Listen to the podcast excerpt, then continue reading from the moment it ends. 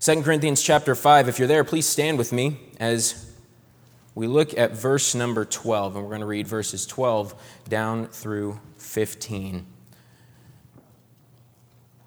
2 Corinthians 5, verse 12 says, For we commend not ourselves again unto you, but give you occasion to glory on your behalf, that ye may have somewhat to answer them which glory in appearance and not in heart. For whether we be beside ourselves, it is to God or whether we be sober, it is for your cause. For the love of Christ constraineth us, because we thus judge that if one died for all, then we're all dead, and that he died for all, that they which live should not henceforth live unto themselves, but unto him which died for them and rose again. Let's have a word of prayer. Dear Heavenly Father, thank you for another opportunity you've given us to gather here tonight. Lord, thank you for giving me the opportunity to preach.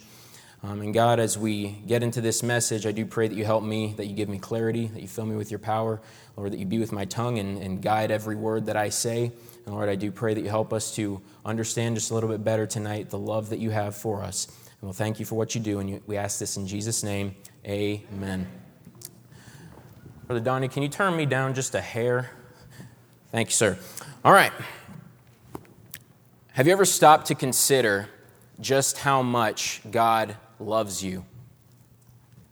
That's a you know, we hear that, and that's a, a, heavy, a heavy question. We have those tracks that are, that are in the back that, that, that Dr. Let wrote, and uh, it's, it's, do you know how much God loves you? And uh, it's a heavy question because it's, it's a subject that is deeper than any of us are capable of really grasping.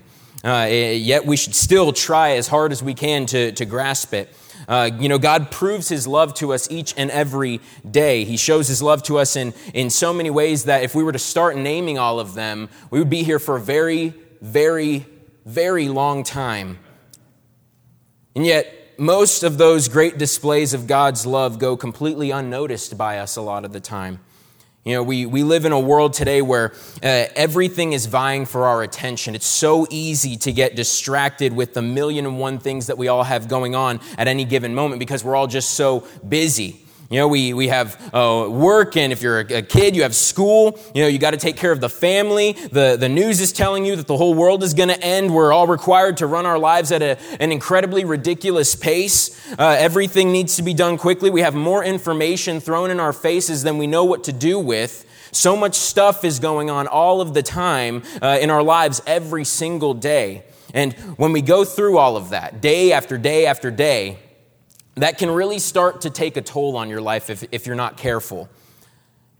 And have you ever been through stuff like that and you've just felt like your life is unraveling? Like, like everything seems to be falling apart, like, like nothing seems to be going the way that it's supposed to go, that all aspects of your life are completely out of alignment and you just cannot keep up with the pace?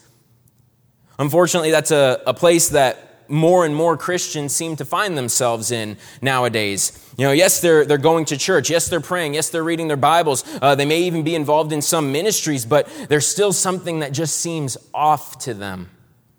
They're also increasingly stressed and they're anxious. Uh, they have anger swelling up inside at the, at the slightest inconvenience that comes across them uh, while they're doing all the things that they know they should be doing and that they're supposed to be doing. There's no joy when doing it. Uh, just a complete exhaustion and burnout. And they're not experiencing the rest and the, and the satisfaction that they know they should be experiencing from living a life that is, that is in service to God. And all they're experiencing is this unraveling of their life. Now, I hope that what I just described to you all is extremely foreign and unfamiliar to you. But the unfortunate reality is that most of us in here if not all of us, have uh, had a very similar experience to that. Uh, because we've either lived that way in our lives before or we are currently living that sort of life. And I think we would all agree that that's a, a pretty significant problem, right? That ought not be the way that, that a Christian lives. That really is, shouldn't be the way that anybody lives. But if we're experiencing anything of this sort, it's probably because we are completely missing the most important part of our life. The phrase that we read earlier was this the love of Christ constraineth us. That is, an incredibly important phrase because that word constrain literally means to hold together or to keep something from falling apart. And that verse says the love of Christ constrains us. And so, what it's telling us is that the, the love of God is literally what holds the Christian's life together. And without a proper view and understanding of that love, everything else will fall apart. Our Sunday school classes are, are, going through the book Experiencing God by, by Henry Blackaby, and it's encouraging to hear how uh, the, the Lord is working that book in, in, in, in so many people's hearts. And in that book, Blackaby says this quote, Your love relationship to God is the single most important aspect of your life. If that is not in order, nothing else will be. And so tonight we're going to talk a lot about the love of God. And uh, please believe me, I, I, I, must preface this because I, I, know that there is no way that I can do this topic justice uh, in, in, explaining this topic of God's love it, because it's inexplicable.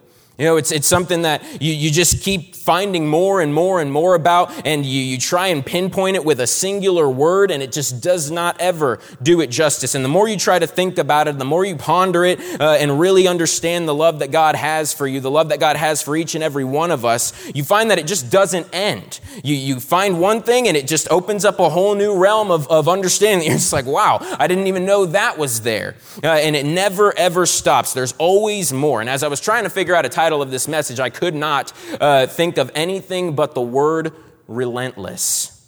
And so tonight we're going to talk about a relentless love. That's the title of tonight's message. And while I know that we can never exhaust or really even scratch the surface of this topic, tonight I want us to look at three aspects of God's love with the hope that we will grow to love Him more. Because isn't that the natural uh, process of what happens whenever you learn how much somebody loves you? It's that you love them more because they first loved you, right? And so uh, we're going to look at this. And remember, just because we're, we're only going over three aspects of his love, that does not mean that there's not more. Uh, there are plenty more. There, these are three areas from an inexhaustible list of ways that God shows his love for us.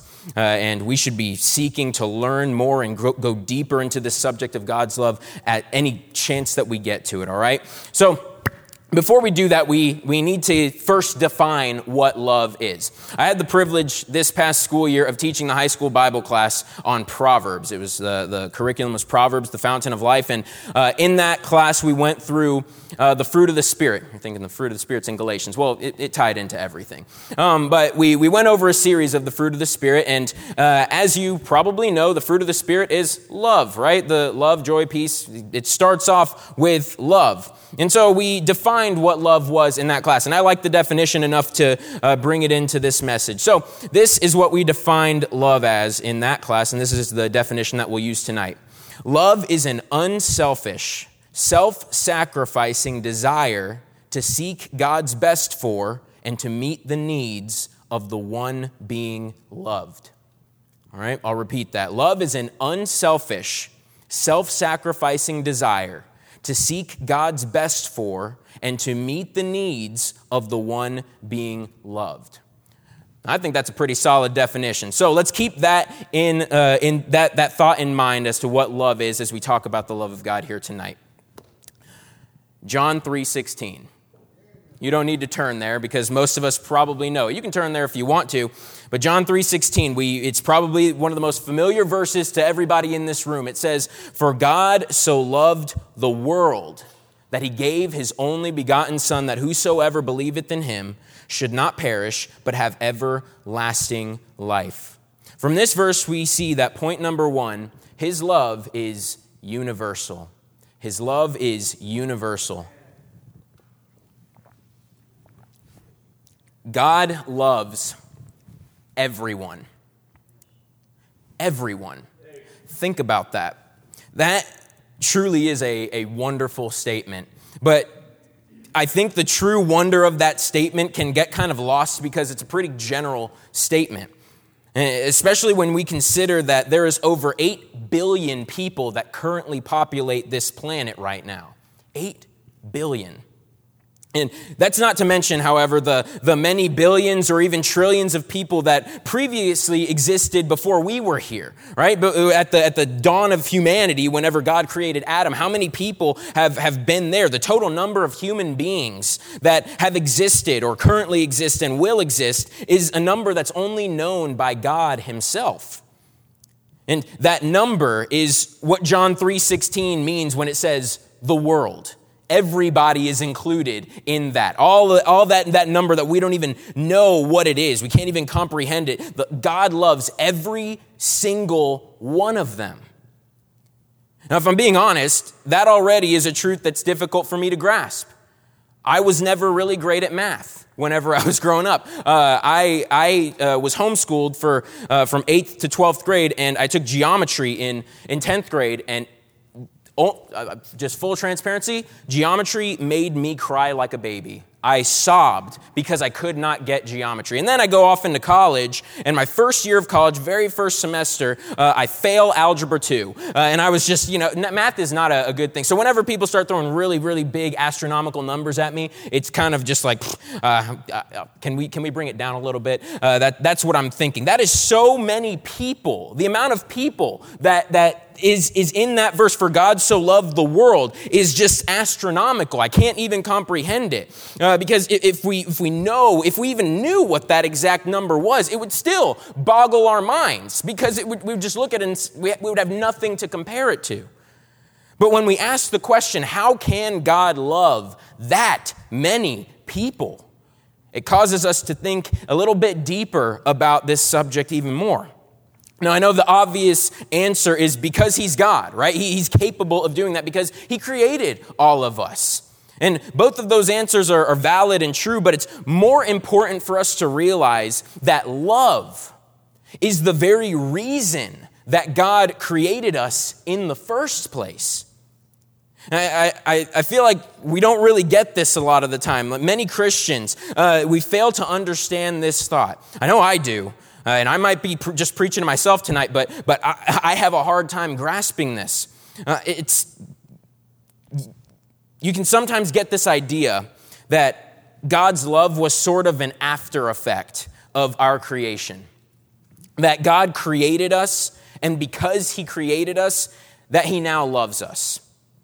Almost like if, uh, if I were to take up woodworking thinking, what in the world is this guy talking about? Uh, yeah, let, us just say this is a horrible analogy. I already know. Uh, it's a, a terrible illustration. Let's just say I decided to take up woodworking. All right, and because I'm no good at woodworking, I've never done it in my life. Uh, brother, brother Daniel Thomas, where is he? Yeah, he would he would laugh me uh, to, to scorn if, if he saw me trying to work with wood because I have no idea what I'm doing. But let's say I start, uh, you know, woodworking, and you know, I decide ah, I'm going to start on this new hobby, and I'm going to make myself a chair.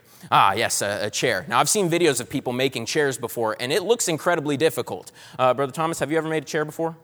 No. Uh, I know there's like a whole bunch of joints and stuff that you have to do, and it's, it's, a, it's a difficult process. But let's say me, this, this novice woodworker, I decide I'm going to make a chair. And I put my blood, sweat, and tears into this chair. And I, I try crafting it as best as I can. Let's be honest, this is the first chair that I've ever made. It's probably going to be the last chair that I ever make because it's not going to be good. But you know, I end up finishing this chair. And I am just, I'm proud of it, man. I, I, I did it. And I know that it's not the best looking chair. I know it's not, uh, you know, it's not the, the greatest chair that has ever been made. But I have some sentimental value towards this chair, right? I love it. Why? Because I made it with my own two hands.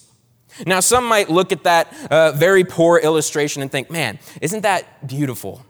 Even though God knows we're not perfect, He still, he still loves us uh, because He created us. And the general idea of that statement may be true, but that is not at all the motivation behind God's love for us. Let me just say that. That's not the motivation at all. If I can put it this way, God's love for us is not a byproduct of our creation. God's love for us is the sole purpose of our creation. In Jeremiah 1 5, God says to the prophet Jeremiah, Before I formed thee in the belly, I knew thee. And the same thing goes for us. You see, the only reason God ever even created us is because he first loved the thought of us.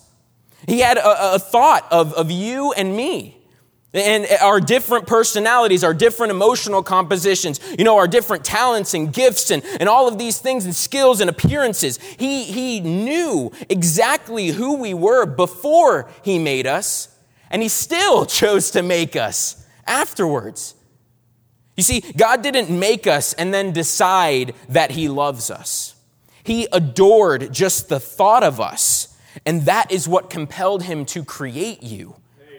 It was not a love that is circumstantial by any means. Oh, oh man, I made another one. I guess I got to love this one too. No, that was not the, the creator's mindset whenever, whenever that happened. It was an intentional love.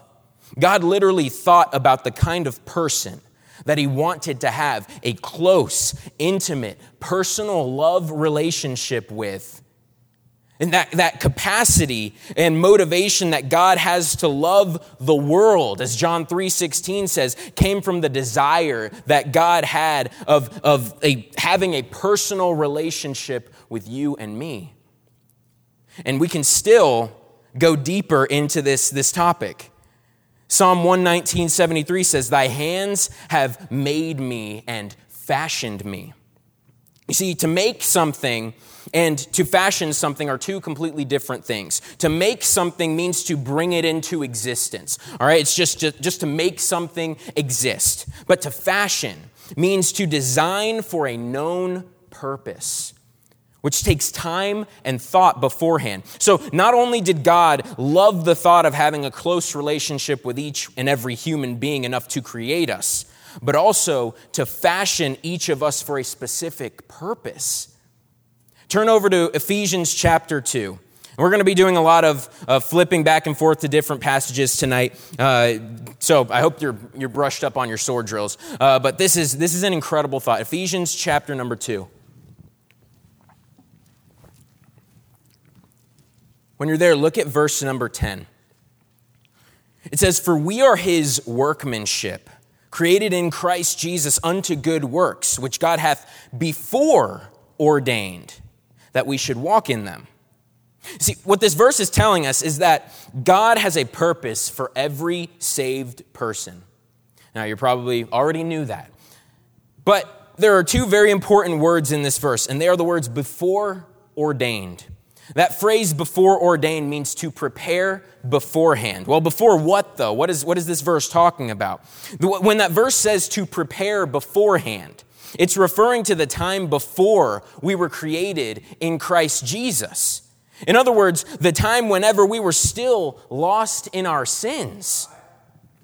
So before we were ever even saved, God had a plan of good works in which He had uh, prepared, ordained that we should walk in them. That word ordained, literally interpreted, means prepared or blueprinted. So before we ever were even saved, God had blueprinted our lives. He had already prepared our lives. He had a specific job for us to do. He had a definite path for us to walk and a God given goal for us to reach.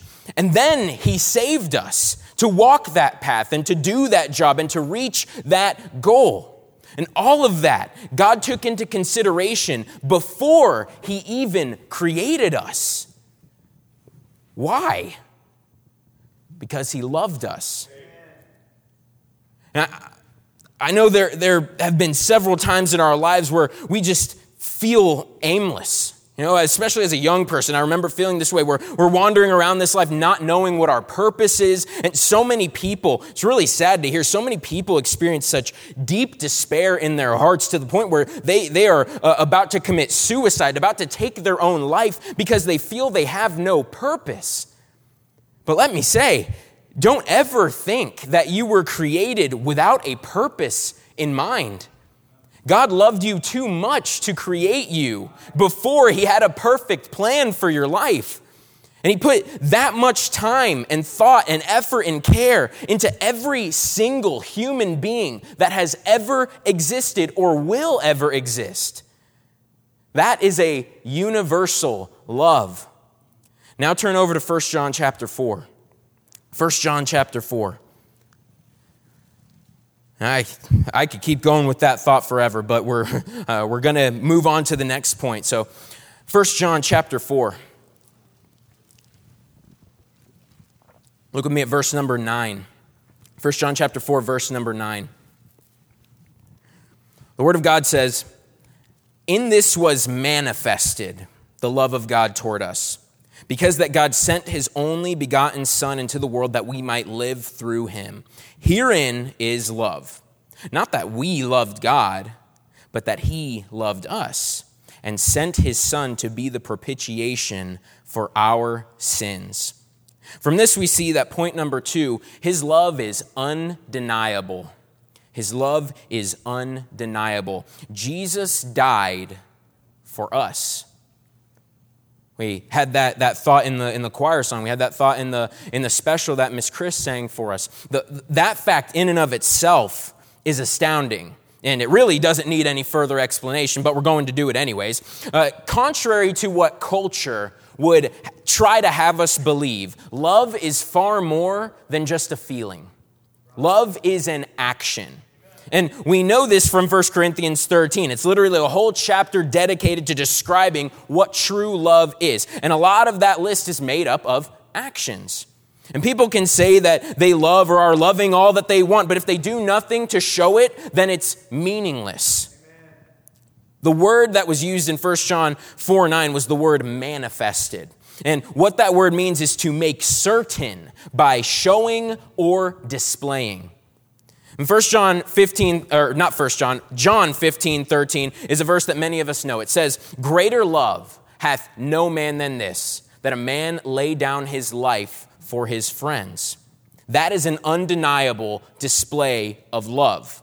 You see, Christ manifested, he made certain his love by his actions. He knew what he was going to go through. He knew the immense pain and suffering that was about to come. We, we see him agonizing over what he was about to go through in the Garden of Gethsemane in Luke 22, so much so that he was sweating great drops of blood. But still, no sacrifice was too great, no pain was too harsh for him to show that greater love that, that John 15, 13 describes. A love that lays down its own life for someone else. But let's dig a little deeper. Why did he lay down his life for us?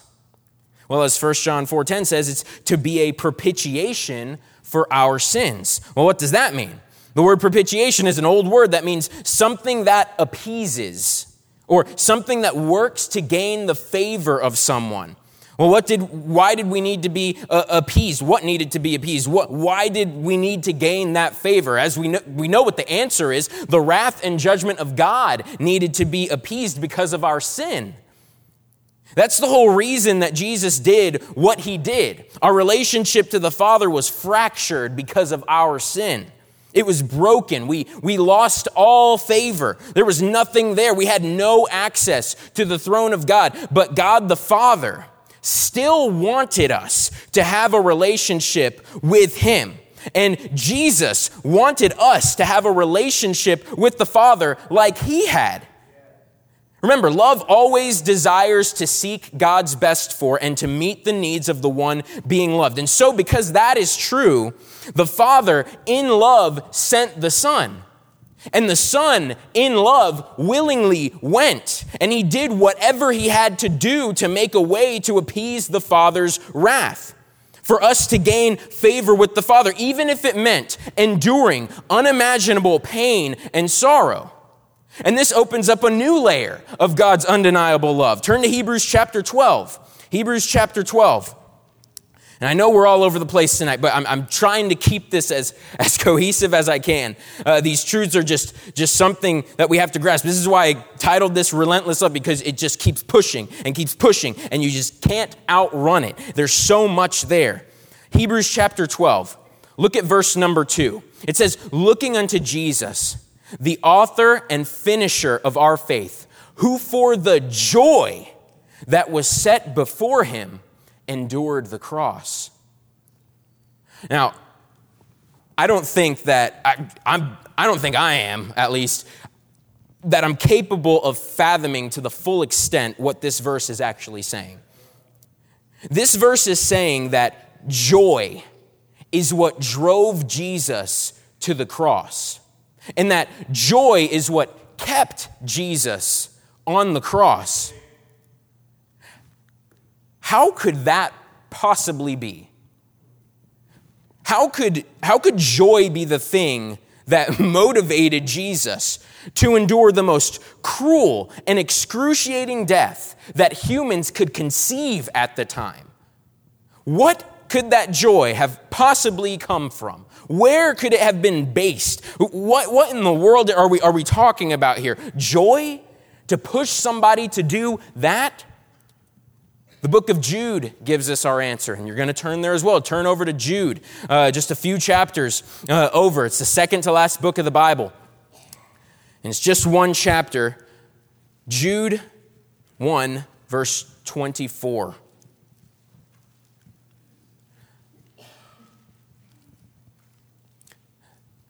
Jude 24 says, Now unto him, him referring to Jesus, that is able to keep you from falling, and here it is, to present you faultless before the presence of his glory with exceeding joy.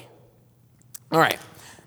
The joy that drove Jesus to the cross and the joy that allowed him to endure the cross was the joy that Jesus got of knowing that one day because of what he was going through on Calvary, he would be able to present us holy and perfect and blameless, purified to the Father. Think about that. Jesus' joy came from the thought of being able to present you and me to the Father. Through every searing strike of the cat of nine tails, through every, every buffet to his face, and every reviling word that was thrown at him, through every strike of the hammer uh, from, from, that's driving those nails into his hands and feet, through every single bit of it, Jesus thought, it's worth it. It's all worth knowing that one day, this is Jesus one day I will be able to present those that are lost in sin with no hope to my Father, and He will no longer see them as wicked and vile sinners, but as holy and blameless children. It was not a selfish joy at all. It was not even a joy from winning or being victorious. It was a joy that was solely focused on our benefit. And that kind of love, that kind of self sacrificing, uh, selfless joy can only come from an undeniable love for us. And that leads us to our last point. Turn to Romans chapter 5. Romans chapter 5, and we'll get into it.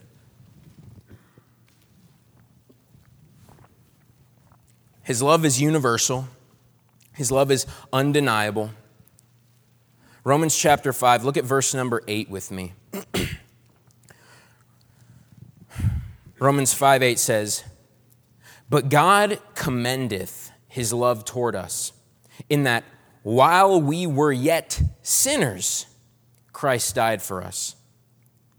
From this, we see point number three his love is undeserved. His love is undeserved.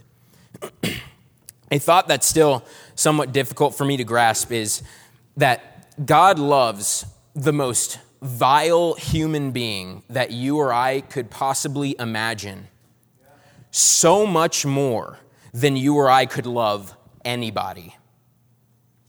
I mean, just think of someone that you love with all of your heart. You know, for, for some, uh, it, it, may be a spouse, a parent, a sibling, a friend, whoever. Somebody that you love with all of your heart, somebody that you would never in a million years wish any ill upon. Think about that person.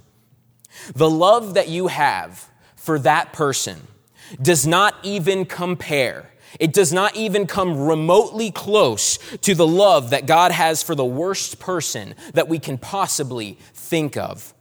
That is incredible. We quoted uh, John 15, 13 earlier.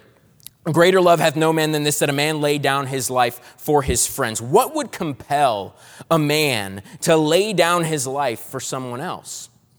Brother LeBee talked about this in, uh, in men's prayer on Memorial Day. Uh, you know, we we honor soldiers that lay down their lives for their country, as we very well should. And I'm not minimizing the sacrifice that those men and women have made at all, but the reason that those men and women have laid down their lives is because they saw something in our country that they believed was worth dying for. It's an honorable thing and an incredible thing for a person to die for their friends. But it is even more incredible and somewhat baffling uh, thing when, when someone dies for their enemies. Because Jesus did not die for his friends, Jesus died for his enemies. Look back at Romans chapter 5. Look at verse number 9. Much more than being now justified by his blood, we shall be saved from wrath through him. For if when we were enemies, we were reconciled to God by the death of his son, much more, being reconciled, we shall be saved by his life. No matter how good we think we are, every single one of us was at one point God's enemy. And if you're not saved in here tonight, then you still are God's enemy.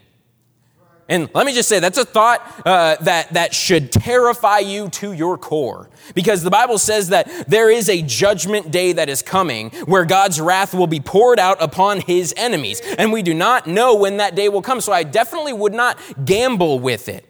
But we only have this life to decide whether we will stay his enemies or become one of his children. And that only comes by accepting and putting our dependence in the sacrifice that Jesus made to wash away our sins that we talked about in the last point. That is the only way to go from being an enemy of God to a child of God. The only way. And there will be some, the Bible says, that tried really hard to be good people. You know, they went to church, they, they tithed, they were kind, they even preached in Jesus' name. And while they did everything good, every good thing that they could think of, whenever they come face to face with God, the Bible says that He will tell them, Depart from me, you worker of iniquity. I never even knew you. And they will spend eternity in the lake of fire. Why? because God's unloving, like a lot of people think? No, very far from it because they refuse to accept God's undeserved love. That's why. When we were dead in sin, we were against God. We broke his law with our sin. We were responsible for sending Jesus to the cross. We were his enemies. You know, I was the one responsible for putting the stripes on his back. I was responsible for jamming that crown of thorns into his brow. I was responsible for buffeting his face. I was responsible for reviling him. I was responsible for hammering the nails into his hands and feet. We all were responsible for all of it because it's our sin that put him there in the first place. And yet, he loves us. He loves us with a love that is so deep and beautiful that we can't even comprehend it. You know, so often without even realizing it, we try to do things in order to earn the love of God. And we sort of build this, this construct in our minds that, you know, if we read our Bible, if we go to church, if we tithe, if we pray, if we do all of these things, if we teach a Sunday school class or we go to church, if, if we just try to be a good person in general, then God will love us more. That's not true. There's absolutely nothing, nothing that we can do to earn the love of God. He just loves us outright wherever we are. But isn't it crazy that while we can't do anything in order to earn God's love, God does things for us. He has done things for us in order to earn our love, in order to convince us to love Him. How backwards is that? How is it fair that we as sinners had to do absolutely nothing to convince a holy and pure God, a perfect God, to love us? But a holy and perfect God had to do everything to the point of laying down his own life to convince us to love him. How is it fair that he died for all and yet many still choose to reject him? How is it fair that he gave us everything and yet so many of us still find it difficult to give him anything? How is it fair that he moved heaven and earth to show us just how much he loves us, and yet we still sometimes have a hard time believing that he really does?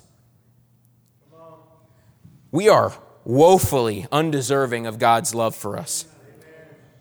And yet, Romans 5 8 uses the word commendeth. And that's a very interesting word. That word commendeth means to stand with or to stand beside. And in this verse, it has the idea that God, knowing that we do not at all deserve his love, knowing that we have the opportunity to reject his love, knowing that many will reject his love, he still stands beside. He still stands in approval of his decision to show us that love by the death of his only son. And so back then, when, when Jesus was going through that horrible death on the cross, he thought, it's worth it. And in Romans 5 8, after many have, have seen that incredible display of love and still choose to reject it, God looks at that display of love that cost him his own son, and he says, still worth it. I stand by it.